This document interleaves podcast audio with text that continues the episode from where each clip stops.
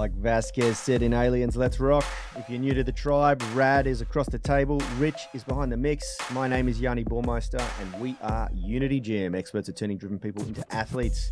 This episode is brought to you by the Unified Movement System, the online program that balances strength, flexibility, and fitness in an efficient 60 minute workout so you can unleash your inner athlete. Get daily coaching by us, plus our epic gym and home UMS programs, extensive exercise library, private coaching group, and weekly coaching calls. As a valued listener, use the link in the description to get your first month free. Before we get started, Big warm welcome as usual. If you're watching on the Unity Gym YouTube channel, remember to smash that like button to support the ch- channel. Remember, the more people that get those likes, the more people that get this uh, co- content. Subscribe if you like what you see. Also, I'm excited to announce that joining us today we have Phil White from ADPT Physio.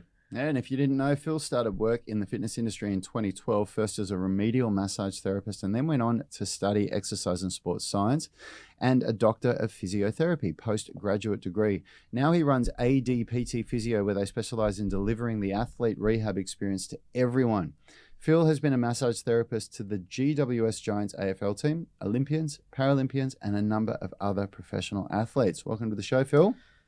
Hey mate, thanks for having me. I'm really excited about this one because it's the kind of question that, like, when I started learning about anatomy and physiology or like basics of anatomy during my massage course, like it's questions like this that made me think I want to know more about the body because, like, yeah, and went into sports science and, and another three years of postgrad physio because it's like I don't know, it's just such a, a fun and interesting, interesting question yeah. that we've got to talk about here. Yeah. And, so we got uh, Will Brownlee from from our UMS Movement Mastermind group has asked if I can do six chin ups with both my arms, why can't I do three with one arm?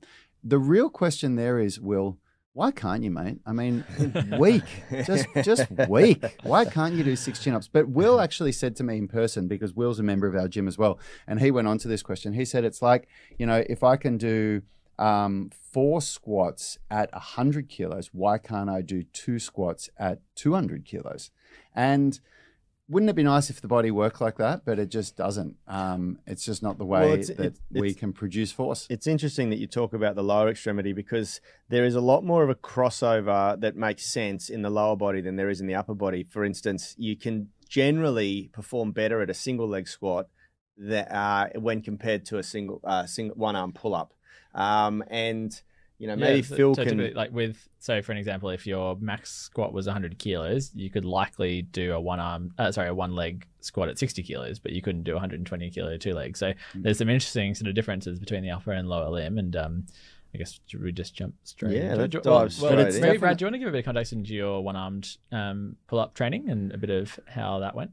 Yeah, yeah. Uh, you, you, mean my experience with it all? Yeah. Yeah. So, well, not necessarily like the bad stuff, but like how you approached it and how you how you did it, just to kind of show so, people that this is how you would get to a one arm pull up. Yeah, for sure, for sure. I, I definitely know the journey for a one arm pull up. I've done a lot of research into it and worked with some people that can absolutely do one arm pull ups themselves.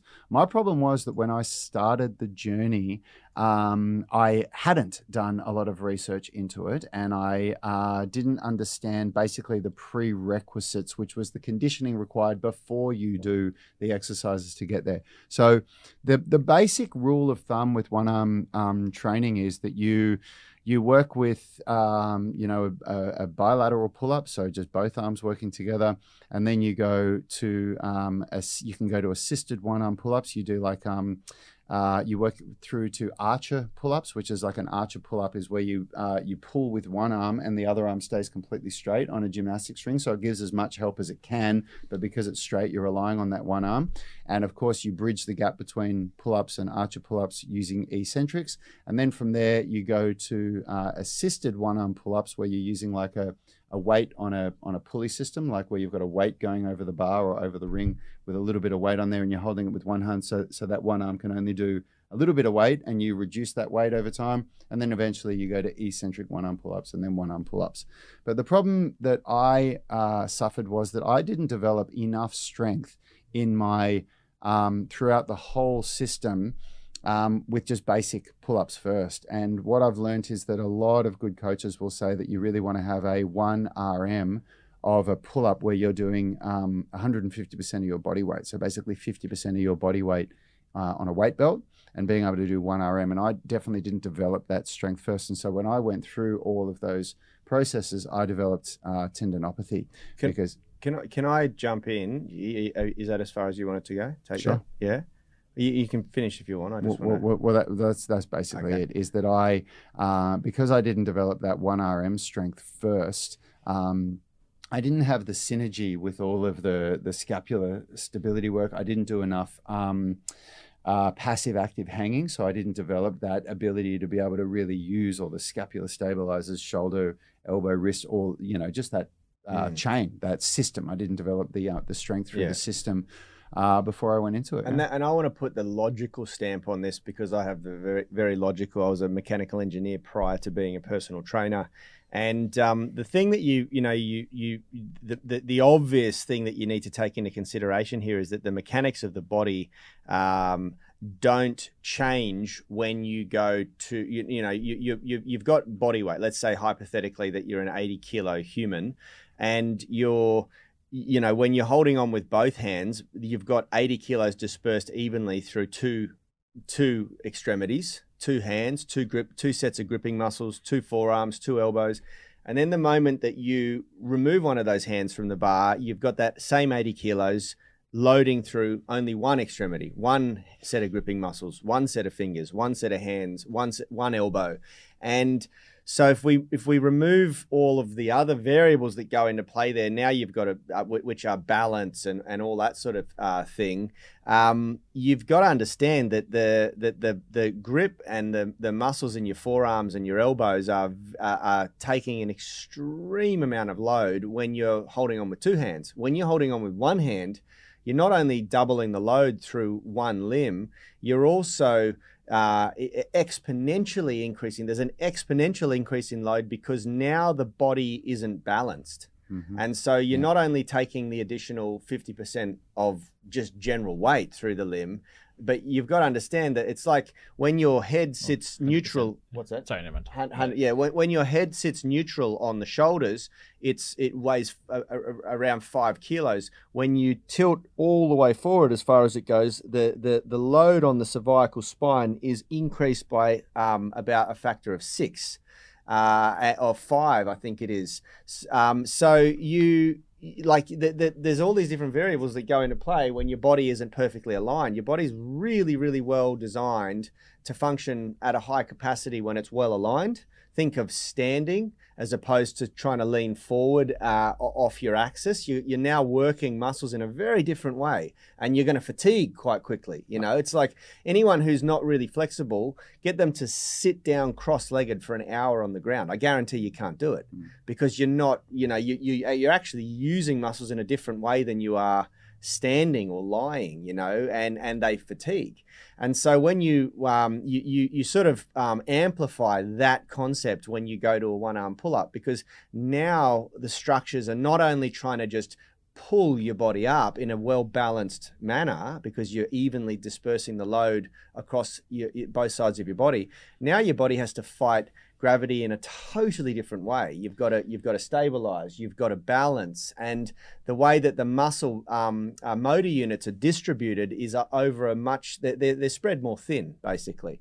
Uh, so that's the obvious mechanical uh, And change and that occurs. Look, and if you look at that with what you just described about the upper body versus the lower body, I guess um, the lower body is pretty used to working unilaterally because every time we step, uh, every step is there's load on one leg, but the upper the upper limbs uh, really don't get that exposure. Yeah, and just structurally, like the hips. So if you think about the hips and the um, shoulders, they're both uh, ball and socket joints.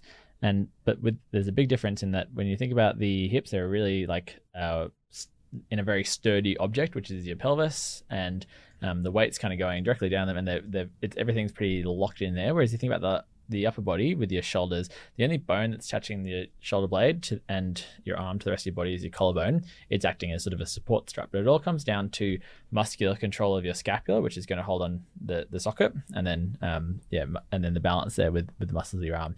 And so what kind of the big thing here is is leverage. Um, and so basically, as you take away one arm, you've suddenly got the scapular muscles, particularly, are going to have a much harder job.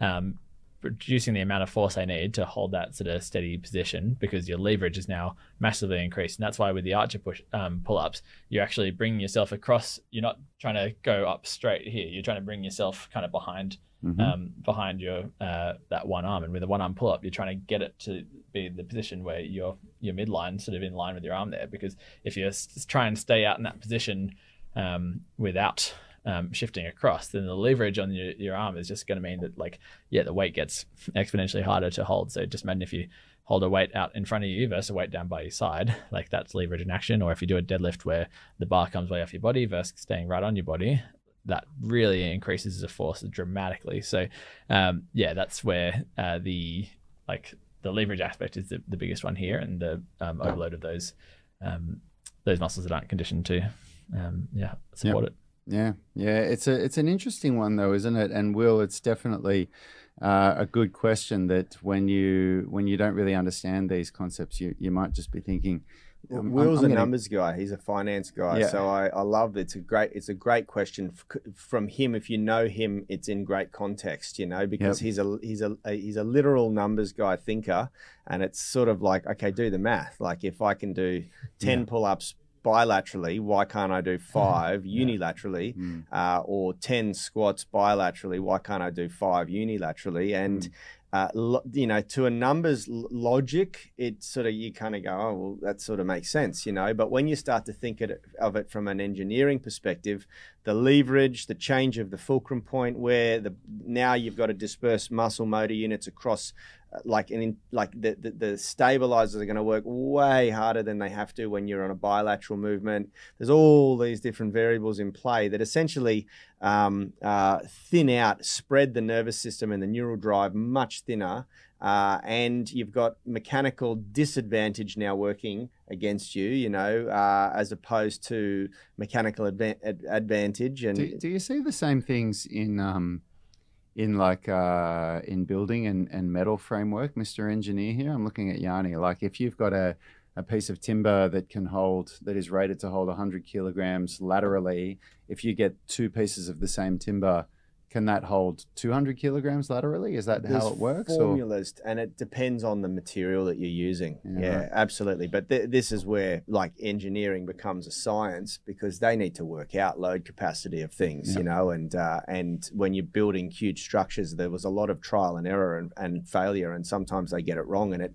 comes down to all sorts of things, even the mix of the concrete. Mm. You know, they have mm. special people uh, who are just on site to uh, monitor how they mix concrete so mm. that it is at the exact dose of sand as opposed to the binding agents mm, so yeah. that the structure and it varies depending on how big the building is how w- what the concrete mix yeah, needs wow, to be yeah. and how thick the concrete uh, the the, the um so before we keep going down like this this kind of rabbit hole uh, i think just having an idea of also a power production curve is a it will help out sort of um, will's understanding as well with that idea of like if you can do uh, you know, why can't I do double the amount each time? And basically, when you have like a peak strength, so you're one RM, um, you like there's this idea of a, power production cur- curve where you can pretty like pretty well graph what's going to happen to your um, maximal force production um, as you as you do kind of more and more reps. So like it's it's not the case that um, yeah, you can do double what you, um, you know, that's not how like this works. You have like a maximal force, and then as you fatigue, you're going to have this sort of um, this this drop off with there. So that's like if you want to have a look at that, it's pretty. Um, it works with like fitness and and and with strength, and um, might be worth looking into just to give yourself an idea about yeah what you can kind of expect for like normalized values for um, fatigue. But yeah, that's the physiology side of it is yeah you, you've you've got a curve. It's not like it doesn't go in like uh, it doesn't halve each time. yeah. Now the last thing we should finish on and here. You, sorry, you can also then like train specificity to like um, basically with like different types of muscle fibers. So the type um, type two X versus A or type 2B versus A. Um, like one is more quickly fatigable, so you will get a steeper curve if you're very much adapted to that. And funnily enough, people who don't exercise much are going to be much more of, of that type. And then sprinters or people who do lots of high intensity interval stuff will be more of the longer fatigable. So you can actually slow down your power production curve drop off um, by training like higher volume, higher intensity stuff. But you can also go the other direction and, and kind of have like a really long tail. Um, if you train strength endurance and, and that's with, with cardio and strength endurance, you're basically like um, stopping that that um, total drop off. You're, you're trying to maintain a curve of being able to produce like, um, and that's using the different types of muscle fibers again, the type two, um, type one muscle fibers. So So, where I want to end this conversation from a very practical standpoint, because the risk versus reward profile completely changes when you go to unilateral, really heavy loaded exercises, uh, particularly chin ups. And Rad certainly uh, suffered ill fate uh, diving into this headfirst without understanding this properly. So, I think that's probably where we should end the conversation because it's the most valuable for people is that if you want to go to unlocking a one handed, uh, one arm chin up or something like a pistol squat you have to take into consideration that you know if you don't put the effort in if you don't put the work in if you don't build that solid foundation where you allow we've spoken on different podcast episodes we feel the different rates of adaptation to the tissues to occur. You know you might have the physical um, muscle or neural drive strength to be able to get yourself close to it but your tissues your your, your ligaments and and uh, tendons and bones may not be there just yet. And this is Progressive overload. Yeah, but I think this is what you guys do so well is that but like I love how you have each, each of your fundamental movements and then you have a progression and regression for basically at any stage of where you are. And so like because a lot of people when you don't know how to do it, you're like, okay, I think I've just got to keep on doing more and more and more of the same thing. But as Rad pointed out with the actual like exercise selection, that's where like that bridging the gap of like where you are to where you want to be like you want to take plenty of steps along there so you Oh, can yeah. gradually increase. And that's one of the hardest things in calisthenics and bodyweight stuff is because you can't just add another kilo on the bar. It's all about learning how to use your body weight and that's why i think you guys do it so well is like showing all the different stops on the train station you have to take before you get there. You don't just yeah it's taking each of the steps and not just running headfirst into a wall And I, injuring and I can tell anybody that's listening to this because we have a lot of people that ask us about tendinopathy and um, golfer's elbow and tennis elbow, and I can say that I have I am completely symptom free now um, from the approach that I've taken, and I don't. I, I, it's like a distant memory for me um, that I even had those issues. So.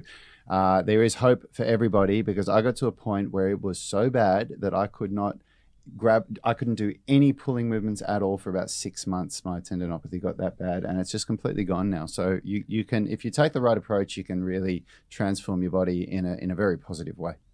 awesome So Thanks so much for listening, everyone. If you uh, if you want to connect with Phil, he can be found on Instagram at ADPT Physio, and you can book in for an in-person or online session with Phil at